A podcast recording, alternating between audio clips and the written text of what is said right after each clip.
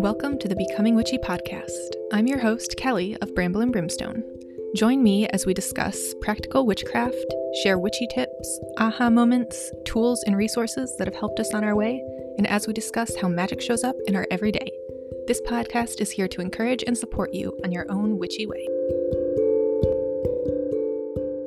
And welcome back to Becoming Witchy. Happy New Year! I'm excited to be back. I hope you all had a wonderful winter solstice and end to your year, and I hope you're having a good start to this new year. These are trying times, I know, but I hope you are able to take some time to reflect on your last year and to rest and just breathe a bit. I did my winter solstice reflection ritual, and it was really nice to look back at where I started the year in 2023. And last year I mentioned my personal tarot card of the year was Temperance or Balance, paired with the collective card, the Chariot, and Action. So it was really helpful to look back at all of the different things I tried to actively establish more balance in my life. So even though a lot of the things I tried pushed me more off balance, and I saw it as a failure at the time, looking back on it, I see that pushing myself off balance helped me to understand what balance actually felt like. So it was actually really valuable to look back at the year, to, see it in hindsight, see it with a clear vision and, from a better point of view where I am right now. And to see those perceived failures that I had were really essential lessons. So I hope that you are able to do the same. If not, there's still time. You can always still do that reflection. But anyways, today we are talking about the new collective tarot card of this year, 2024, which is Strength, the 8th card of the major arcana. I think this is a very apt card for this year because I think we're all going to need a supportive, collective, and empathetic strength to get through this year. So this episode will really be a dive into the Strength card and how that might show up for us this year. And I have a cold. I'm recovering from a cold, so my voice might be a little bit weird this episode. I apologize for that. But as always, before we dive into the main topic, we are going to have a quick chat about this winter season.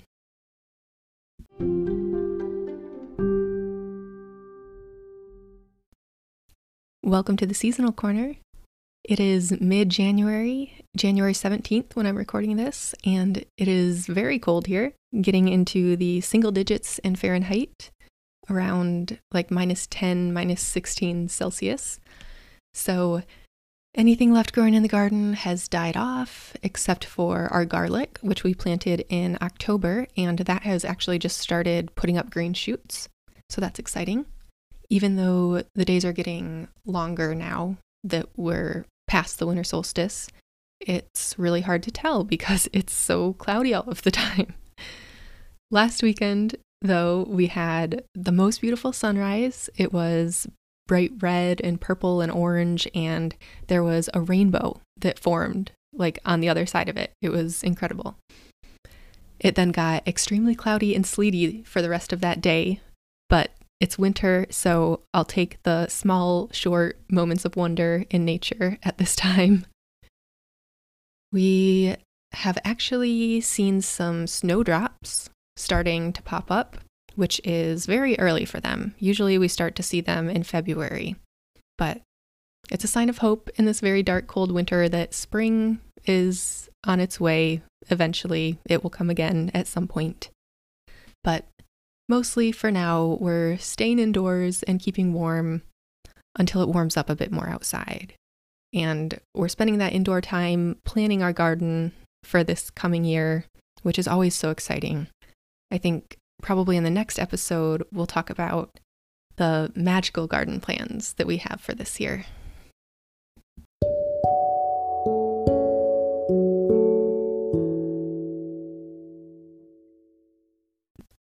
All right, so this year, 2024, the collective tarot card is Strength, the 8th card in the major arcana.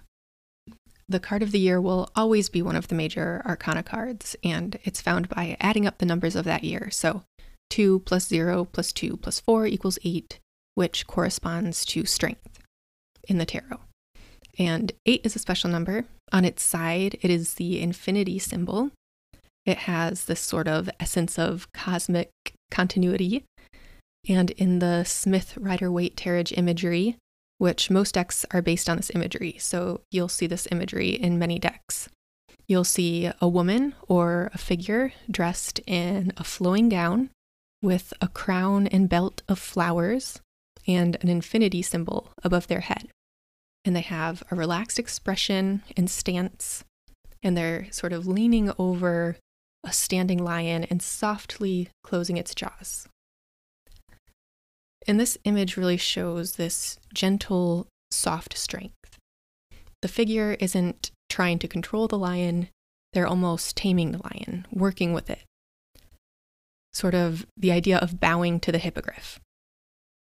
There is a mutual cooperation and understanding and respect and trust that has been built to allow the figure to approach this lion and shut its jaws without fear of an attack or of resistance. So the strength card is really sending this message that balanced, focused, soft, and intentional strength is more effective than a brute force strength that only aims to conquer or possess.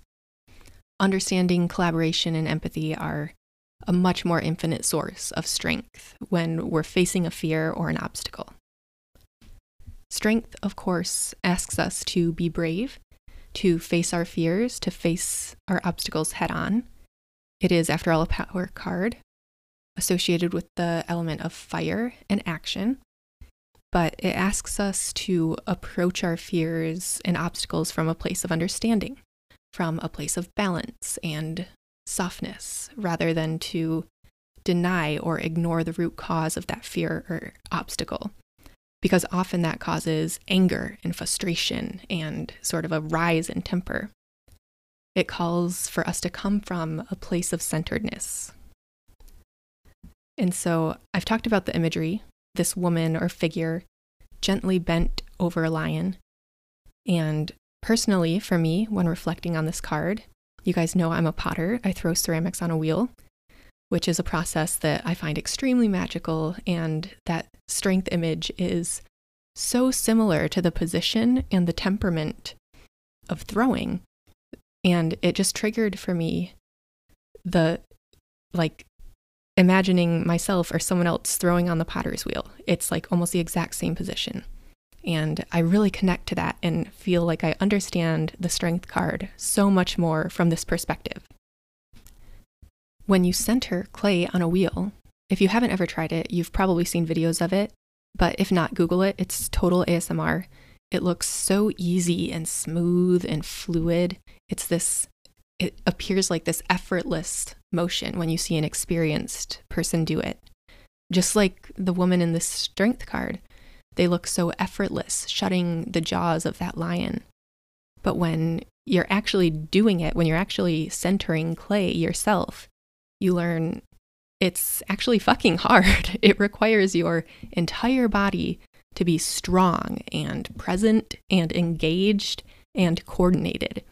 And they call it centering for a reason.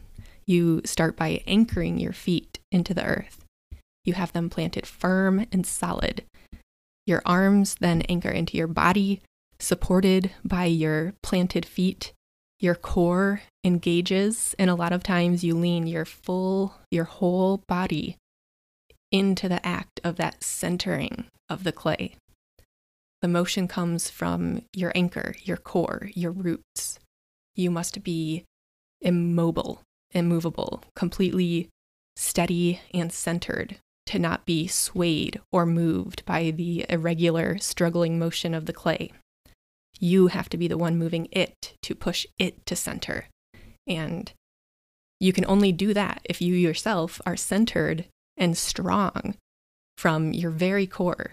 Only then can you influence and center that material that is around you or external to you. And once you have that clay centered, you have to then release all of that force you exerted in a very controlled and balanced manner, because releasing too fast or with uneven pressure, even if it's just a little bit uneven, it'll throw that piece off center again. It's something that looks so effortless, but that requires so much grace and strength, graceful strength, soft strength. So I absolutely love how that process connects to the Strength card and this idea of strength that it brings us. The Strength card asks us to be really centered. So we think about this, when we look at this card, we think about what centers you. What are your roots? Is it your ancestors, your beliefs, your values, your sense of purpose, your desires? Know what it is. Embody those things. You need to draw from those things, those roots, to give you strength. It's that empathetic relationship with those things that connect you that give you that strength. It also reminds us that strength can look effortless to outsiders. So have empathy for those around you and understand that any empowered or intentional action that you want to have may require, it probably will require, unexpected amounts of strength. And if you feel yourself coming up short, return to your values, return to your roots, return to what anchors you, to those things that are giving you that strength.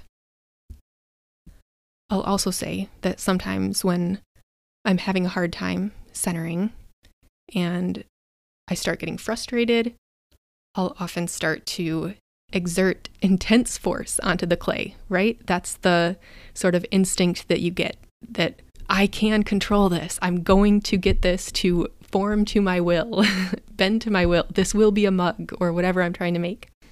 And that extreme force never works.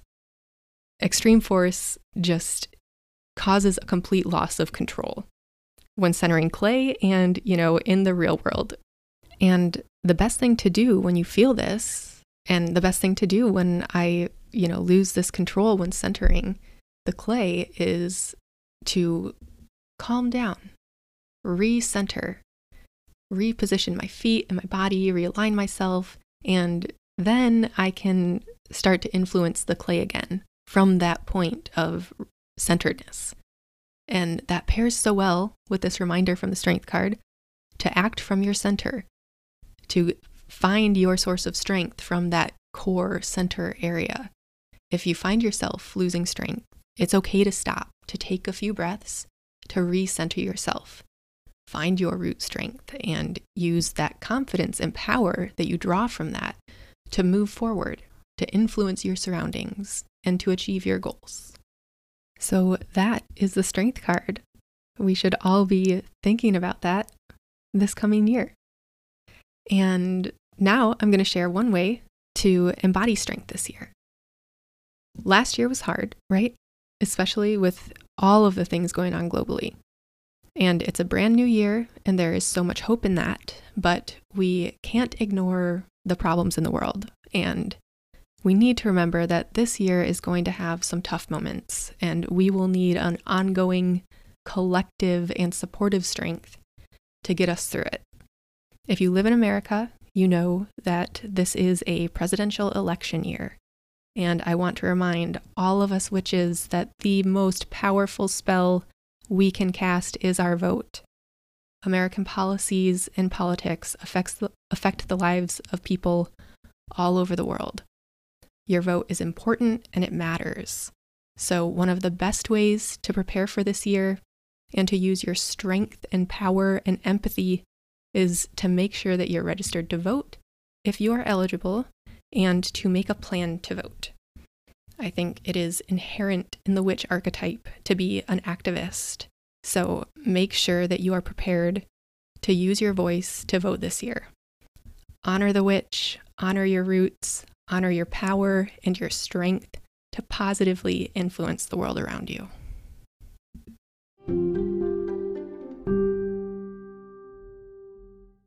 Welcome to the Rituals That Work segment. So as a New Year's ritual, I think a great thing to do is to calculate your own personal year card. We know the collective year card and talked about how to calculate that, so you can also do something similar for you personally. To calculate your personal card, you'll use the month and day of your birth added to the current year, 2024. Then you'll add those numbers and break it down until you reach a value between 1 and 21, so that it corresponds to a major arcana card. So, example, let's say your birthday is May 2nd, that would be 5 plus 2 plus 2024, which is 2031. So then it's 2 plus 0 plus 3 plus 1, which is 6, or the Lovers. And if you get a number that's outside of that range, that's over 21, then just keep adding the numbers together until you're under that. So let's say you end up with 25, you'll break it down 2 plus 5 equals 7, or the Chariot. If this sounds confusing or you just want to see it written down, I have it written out in my blog if you want to have a visual reference, so you can check it out there at brambleandbrimstone.com, and I'll link it in the show notes. And you guys, don't be afraid of whatever card you get. Tarot is full of lessons.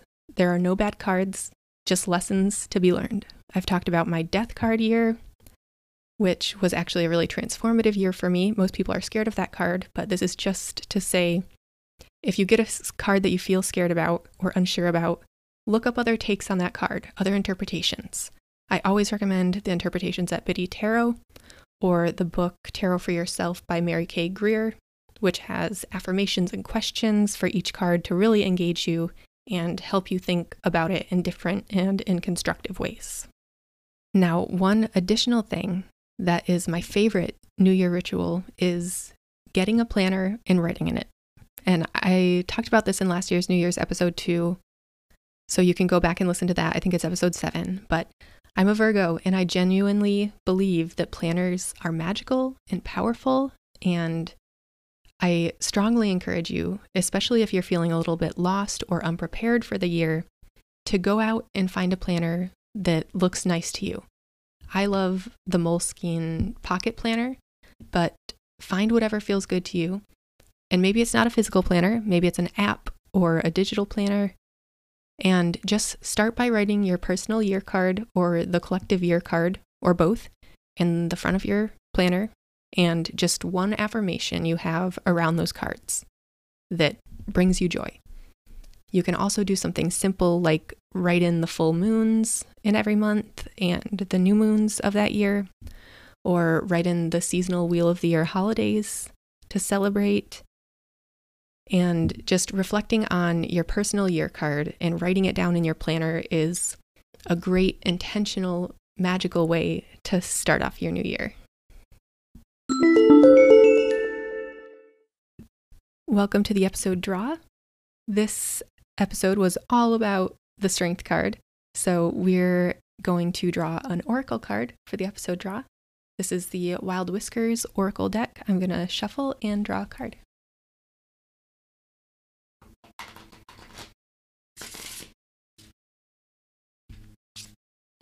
And we got the Warrior Wolf. Intelligence, instinct, protection. Fierce hunter and protector, be the guardian and guide of my journey. So I think that's a great New Year message. Looking for a protective, strong guardian to guide us on our journey this year. So I hope you all have a wonderful few weeks. I will see you back in 2 weeks on the next episode of Becoming Witchy. Thank you so much for listening.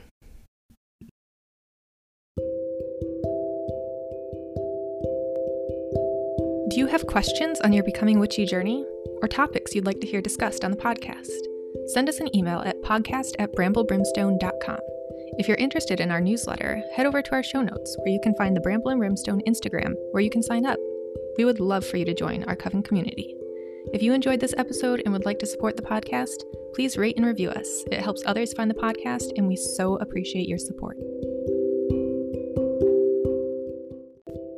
This podcast is recorded on the stolen homelands of the indigenous Hopewell, Adena, Shawnee, Miamia, and Osage people, who cared for this land before their forced removal and who continue to live here today.